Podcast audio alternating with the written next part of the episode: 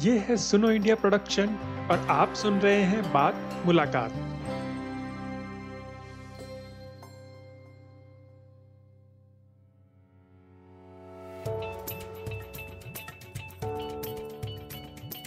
नमस्कार। आज बात मुलाकात के इस एपिसोड में हम चर्चा करेंगे देश में चल रहे किसान आंदोलन की। मैं हूँ आपके साथ सत्यम। 19 नवंबर 2021 की सुबह देश के किसानों और किसान आंदोलन के लिए थोड़ा खुशी, थोड़ी राहत लेकर आई गुरु नानक देव के जन्मदिन और प्रकाश पर्व पर देश के प्रधानमंत्री नरेंद्र मोदी ने राष्ट्र के नाम अपने संबोधन में तीनों कृषि कानूनों को रद्द करने की घोषणा की, जिसकी संवैधानिक कार्यवाही आगामी संसद सत्र में की जाएगी। इस घोषणा से किसान आंदोलन को थोड़ा राहत ज़रूर मिली, लेकिन संयुक्त किसान मोर्चा ने यह स्पष्ट किया है कि आंदोलन अभी भी जारी रहेगा। इस किसान आंदोलन की दो मांगे मुख्य रही हैं। पहली, इन तीनों कृषि कानूनों को रद्द किया जाना और दूसरी, कृषि उत्पाद की न्यूनतम समर्थन मूल्य की गारंटी सुनिश्चित करना। इसके अलावा, बिजली कानून में किए गए संशोधनों को वापस लेना, पराली जलाने को अपराध बनाने वाले कानून को वापस लेना, बीज कानून में बदलावों को वापस लेना, पंद्रह साल पुराने ट्रैक्टर्स की म्याद बढ़ाना, डेयरी से जुड़े कानून, आंदोलनरत किसानों पर दर्ज मुकदमे वापस करने जैसी अन्य प्रमुख मांगे भी रही हैं। फ़िलहाल, इस घोषणा को किसान आंदोलन की एक बड़ी जीत के तौर पर देखा जा सकता है, लेकिन 26 नवंबर को दिल्ली की सीमाओं पर एक साल पूरा करने जा रहे किसान आंदोलन की एक ऐतिहासिक यात्रा रही है, जिसे हमें याद रखना चाहिए। यह अहिंसक और शांतिमय किसान आंदोलन आज़ादी के बाद का सबसे लंबा चलने वाला आंदोलन बन चुका है। इसकी शुरुआत जून 2020 में पंजाब से शुरू हुई थी यह आंदोलन 26 नवंबर 2021 को दिल्ली की सरहदों पर एक साल पूरा करने जा रहा है। तमाम उतार चढ़ाव पार करते हुए यह आंदोलन आज भी मजबूती से जारी है। किसान आंदोलन के एक साल पूरा होने के अवसर पर हम आपके लिए लेकर आए हैं बात मुलाकात के दो एपिसोड्स की एक श्रृंखला। इन दो भागों में हम किसान आंदोलन की मुख्य घटनाओं और तारीखों के साथ साथ इस आंदोलन की आंतरिक ताकत और इसके व्यापक राजनीतिक प्रभाव पर बात करेंगे। 19 नवंबर से पहले ही तैयार किए गए इस पहले एपिसोड का एक महत्व है, क्योंकि इसके ज़रिए हम किसान आंदोलन के एक साल के सफ़र को समझ रहे हैं। इस एपिसोड में हम बात कर रहे हैं स्वतंत्र पत्रकार मंदीप पुनिया से, जो शुरुआत से ही इस आंदोलन को कवर कर रहे हैं। मनदीप खुद इस आंदोलन के दौरान पुलिस ज्यादती का शिकार हुए हैं। उनके ऊपर भी दिसंबर 2020 में एक मुकदमा दर्ज हुआ है और वो दो दिन पुलिस हिरासत में रहे हैं। अगले एपिसोड में हम बात करेंगे संयुक्त किसान मोर्चा के नेता कॉमरेड हन्नन मुल्ला और जानी मानी पत्रकार भाषा सिंह से।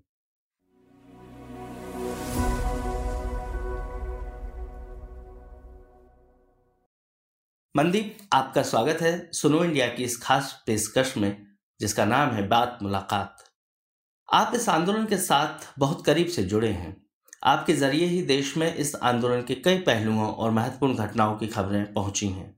कई बार आपकी वीडियो रिपोर्टिंग के ज़रिए ही किसान आंदोलन में हुई घटनाओं को समझने का मौका मिला है। आपसे हम इस आंदोलन की उन कुछ खास तारीखों और उनसे जुड़े पहलुओं के बारे में जानना चाहते हैं, जिनके बारे में आपको लगता है कि किसान आंदोलन के लिए बहुत महत्वपूर्ण रही हैं। इस इस आंदोलन को अगर हम देखें तो जो शुरुआत में सबसे महत्वपूर्ण तारीख जिसका मैं ज़िक्र करना चाहूँगा वो मुझे 10 सितंबर लगती है, पिपली क्षेत्र में जो लाठीचार्ज हुआ किसानों के ऊपर। उस टाइम पे ये जो एक्ट, ये कानून है, कृषि कानून है, ये सिर्फ़ ऑर्डिनेंस थे, बिल की शक्ल में थे।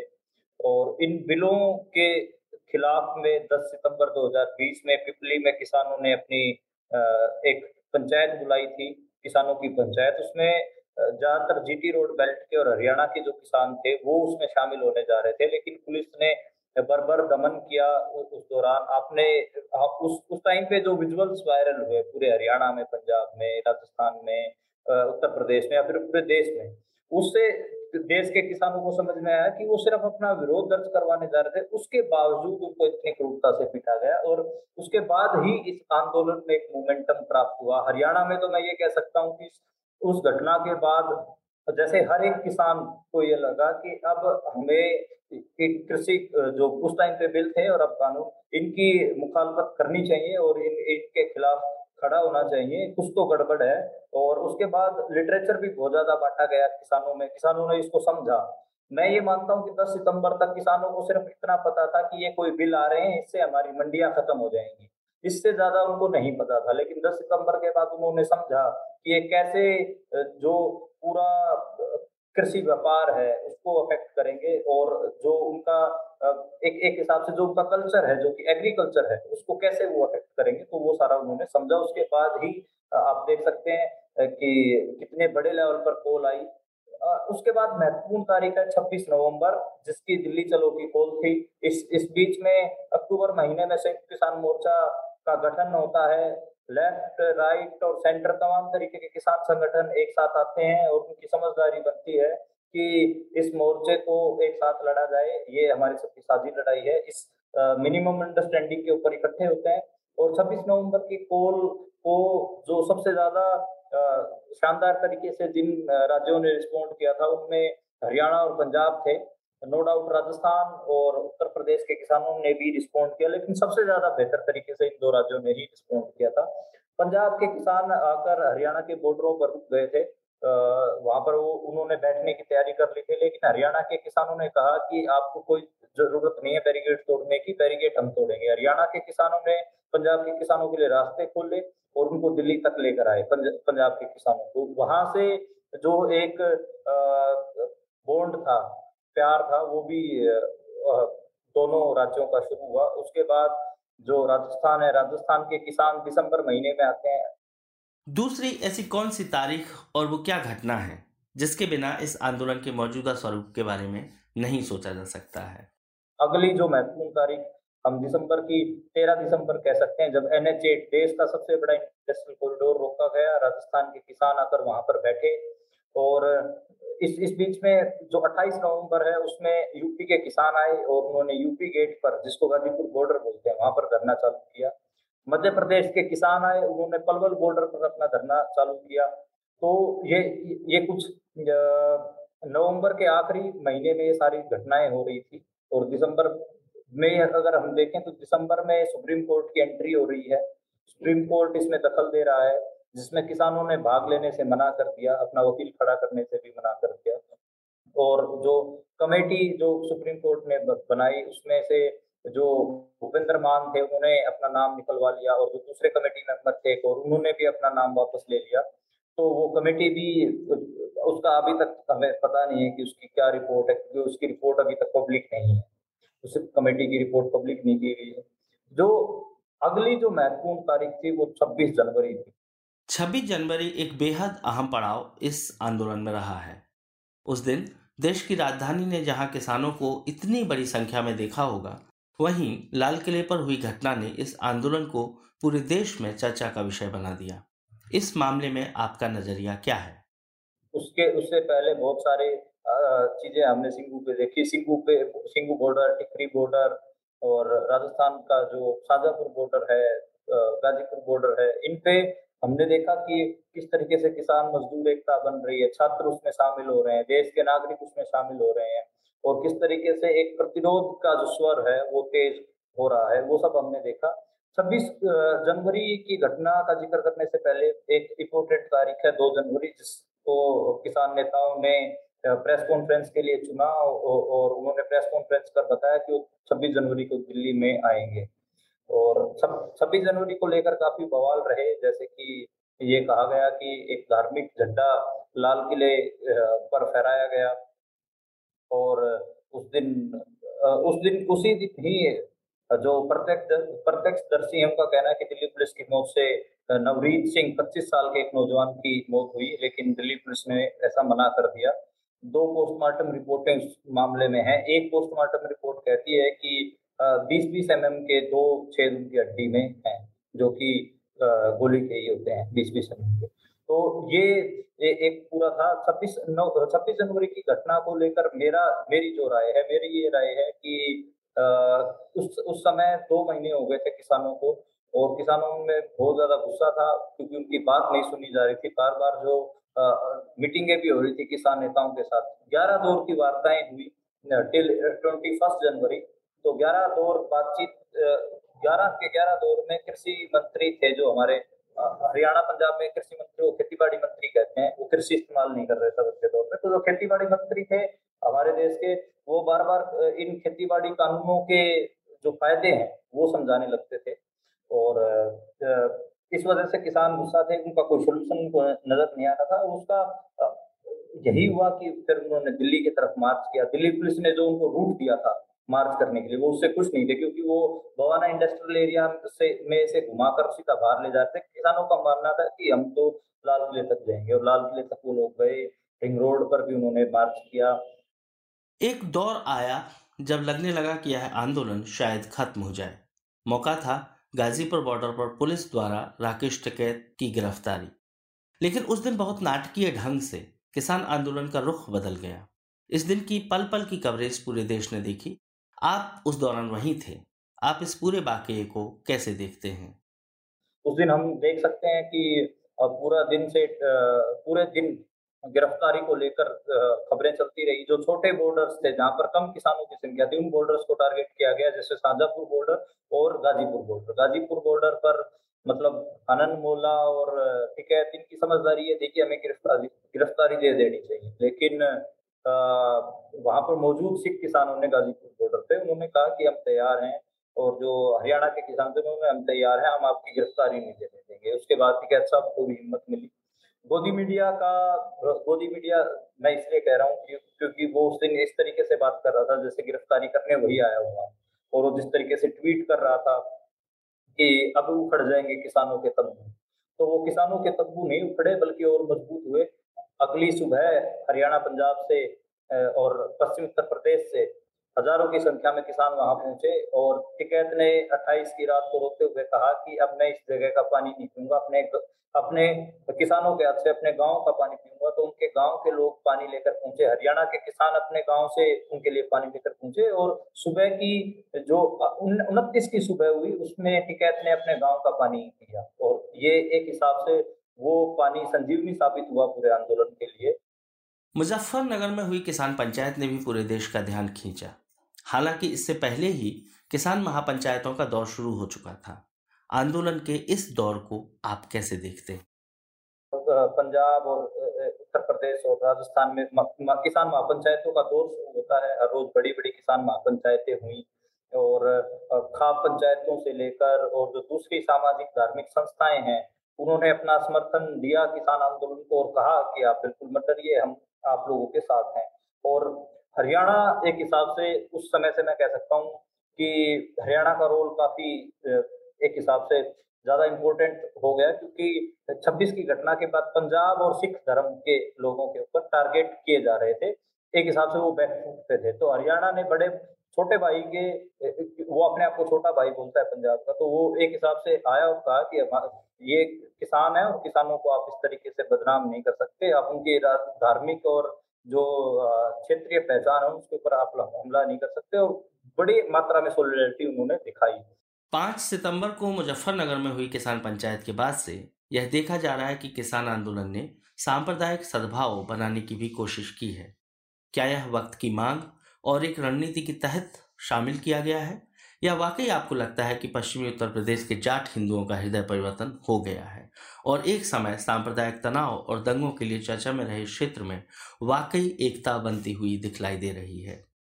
किसान महापंचायत कह सकते हैं, जिसकी तैयारियाँ पहले से शुरू हो गई थी।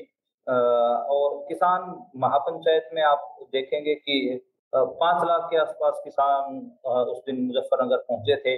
और पूरा मैदान खचाखच भरा हुआ था। मुजफ्फरनगर की सड़कों पे किसान थे।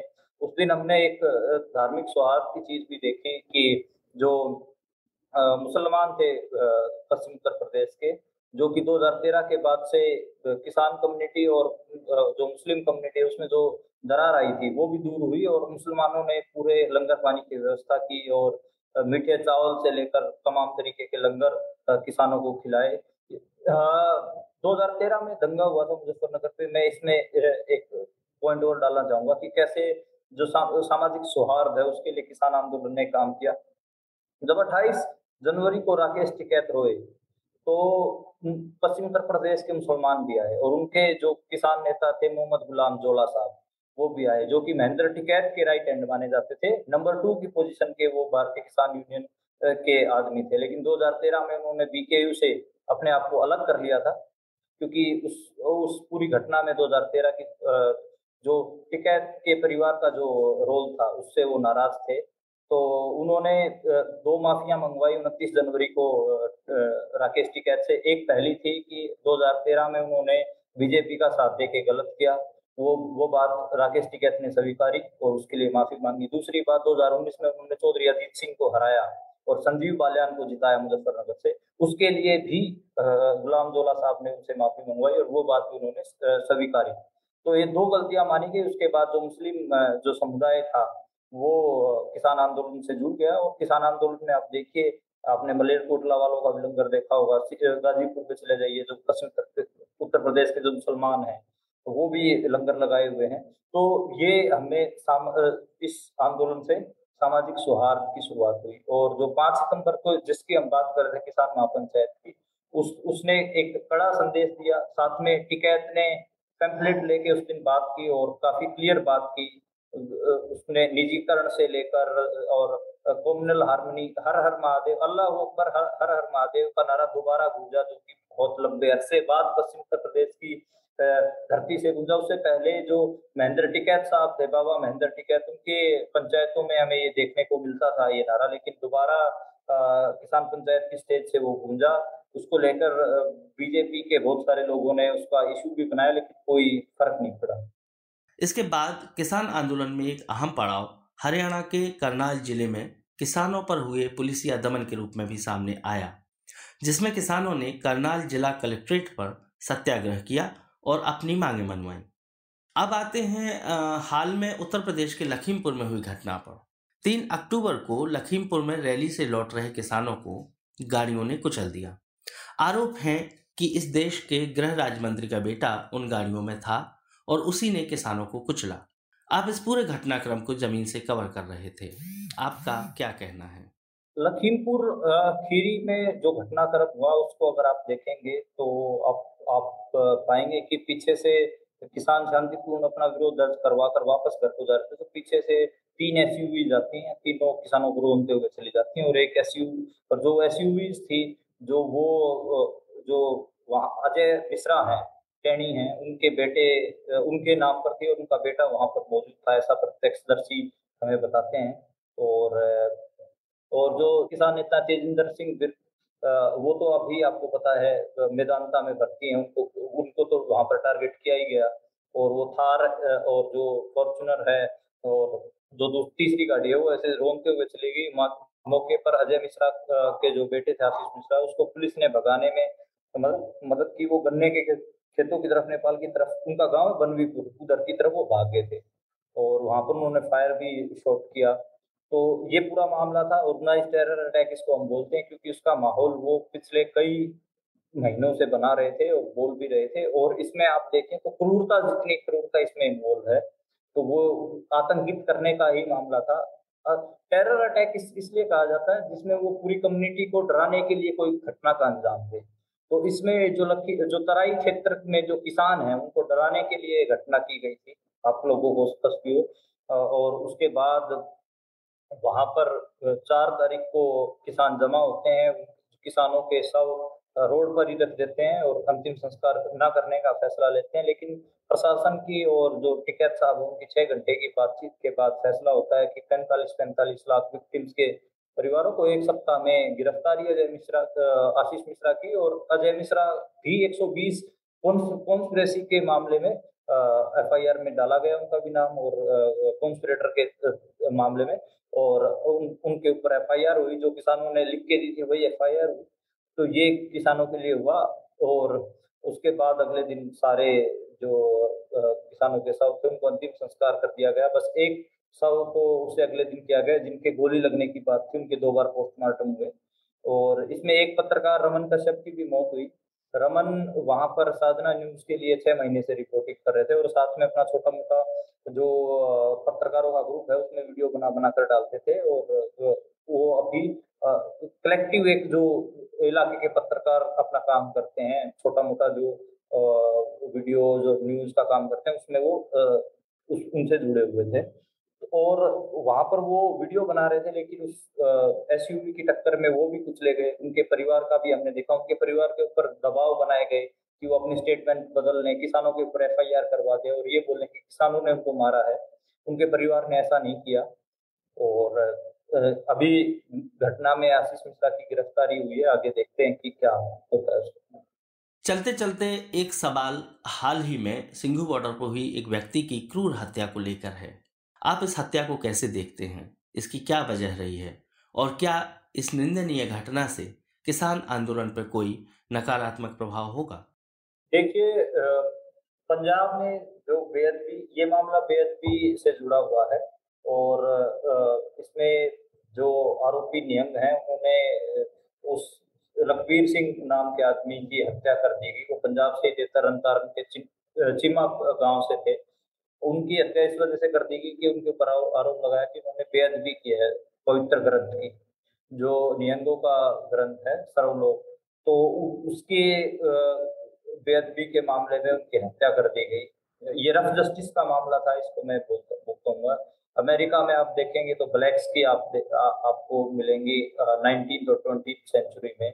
आ, उनके ऊपर भी रेप और बच्चा चोरी और धार्मिक चिन्हों को डिस्ट्रॉय करने के नाम पर व्हाइट सुप्रीमेसी वाले लोग उनके, उनकी हत्या कर देते थे, पीट पीट कर और इस तरीके से तो और यही भारत में थोड़ा बदल कर है इसमें। आप माइनॉरिटीज की देखेंगे, दलितों की मोब लिंचिंग देखेंगे, महिलाओं की मोब लिंचिंग देखेंगे डायन और चुड़ैल बताकर मैं पिछले साल गया था राजस्थान में, जहाँ पर एक औरत को मार दिया गया था चुड़ैल बताकर रात को पीट पीट कर लोगों ने। तो ये सब होती हैं, इसमें इसमें जो सबसे दुखद चीज़ वो है वो है, ये है कि जो मारने वाले होते हैं, उनको कोई भी सबूत देने की ज़रूरत नहीं पड़ती कि क्या उस आदमी ने सच में वो क्राइम किया था या नहीं किया। और जो आदमी मर जाता है, उसके पास तो कोई चांस ही नहीं बचता अपनी बेगुनाही साबित करने का। तो ये किसी भी सभ्य समाज के लिए सही नहीं है। रफ जस्टिस इसको बोलते हैं लोग। बच्चा चोरी की, कल को आपको और हमको भी मार देंगे, बोल देंगे गीता कुरान और पता नहीं बच्चा चोरी और पता नहीं हमने क्या किसी क्राइम का आरोप लगाएँगे? भीड़ इकट्ठा होगी और मार देगी। चाहे सेक्सुअल वायलेंस से लेकर और तमाम जो आरोप लगाएँगे।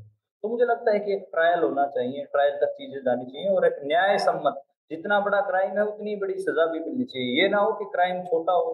क्राइम हो पचास रुपए चोरी का और आप उसमें भीड़ इकट्ठा होकर बंदे को मारते मतलब पचास रुपए की चोरी के ऊपर आदमी को मार दें। तो ये रफ जस्टिस इसको बोलते हैं। ये बिल्कुल भी ठीक नहीं होता और ऐसा ही इस घटना में हुआ है। और इसमें मुझे ऐसा लगता है कि सभी को ही जो मोब लिंचिंग और जस्टिस की घटनाएँ उनके खिलाफ बोलना चाहिए। तो किसान आंदोलन पे इस पे कोई फ़र्क पड़ेगा? किसान आंदोलन पे कोई फ़र्क नहीं पड़ेगा क्योंकि नियम और किसान आंदोलन दोनों अलग अलग हैं। लेकिन अगर किसान नेता इसमें ऐसे ही डुलबुल स्टैंड रखेंगे तो लोग थोड़ा सा आ, उनके जो स्टैंड है उससे थोड़ा सा वो तो होंगे ही।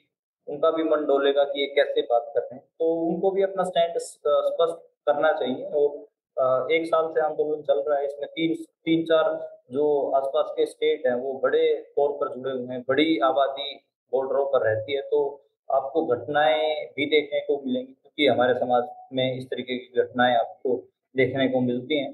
चोरी की, चकारी की और पचास तरह की। तो उसमें आपको न्याय संबद्ध जो स्टैंड होता है, वो लेना ही पड़ेगा। ऐसा ना हो कि कल को कोई चोर आए और सिंगू बॉर्डर पर छोटी सी चोरी करे, किसी के टेंट से बैटरी उठा ले, फ़ोन उठा ले और उसको वहाँ पर पीट पीट पीट कर मार दे तो ये बिल्कुल भी जायज़ नहीं तो ये था इस श्रृंखला का पहला भाग, जिसमें हमने बात की मंदी पुनिया से और किसान आंदोलन की महत्वपूर्ण घटनाओं को समझा। अगले एपिसोड में हम बात करेंगे संयुक्त किसान मोर्चा के नेता, कॉमरेड हनन मुल्ला से और वरिष्ठ पत्रकार भाषा सिंह से। किसान आंदोलन के कुछ और ज़रूरी पहलुओं को समझने के लिए हमारा अगला एपिसोड ज़रूर सुने। फ़िलहाल हमें दीजिए इजाज़त, अपना ख्याल रखिए। नमस्कार। तो ये था आज का एपिसोड। आपको ये एपिसोड कैसा लगा, हमें ज़रूर बताएँ। और अगर आपको ये पसंद आया तो इसे ज़रूर शेयर करें। आप ऐसे ही विषयों पे होने वाली और बहुत सारी मुलाकातें और उनमें होने वाली बातें, हमारी वेबसाइट सुनो इंडिया डॉट आई एन या फिर अपनी पसंद की किसी भी पॉडकास्ट ऐप जैसे कि आई Google podcast Spotify Jio Saavn या फिर गाना पे सुन सकते हैं। और अगर आपको हमारा काम अच्छा लगा तो आप हमारी वेबसाइट पे जाके हमें सपोर्ट भी कर सकते हैं। अगली बार फिर मिलेंगे, तब तक के लिए अलविदा।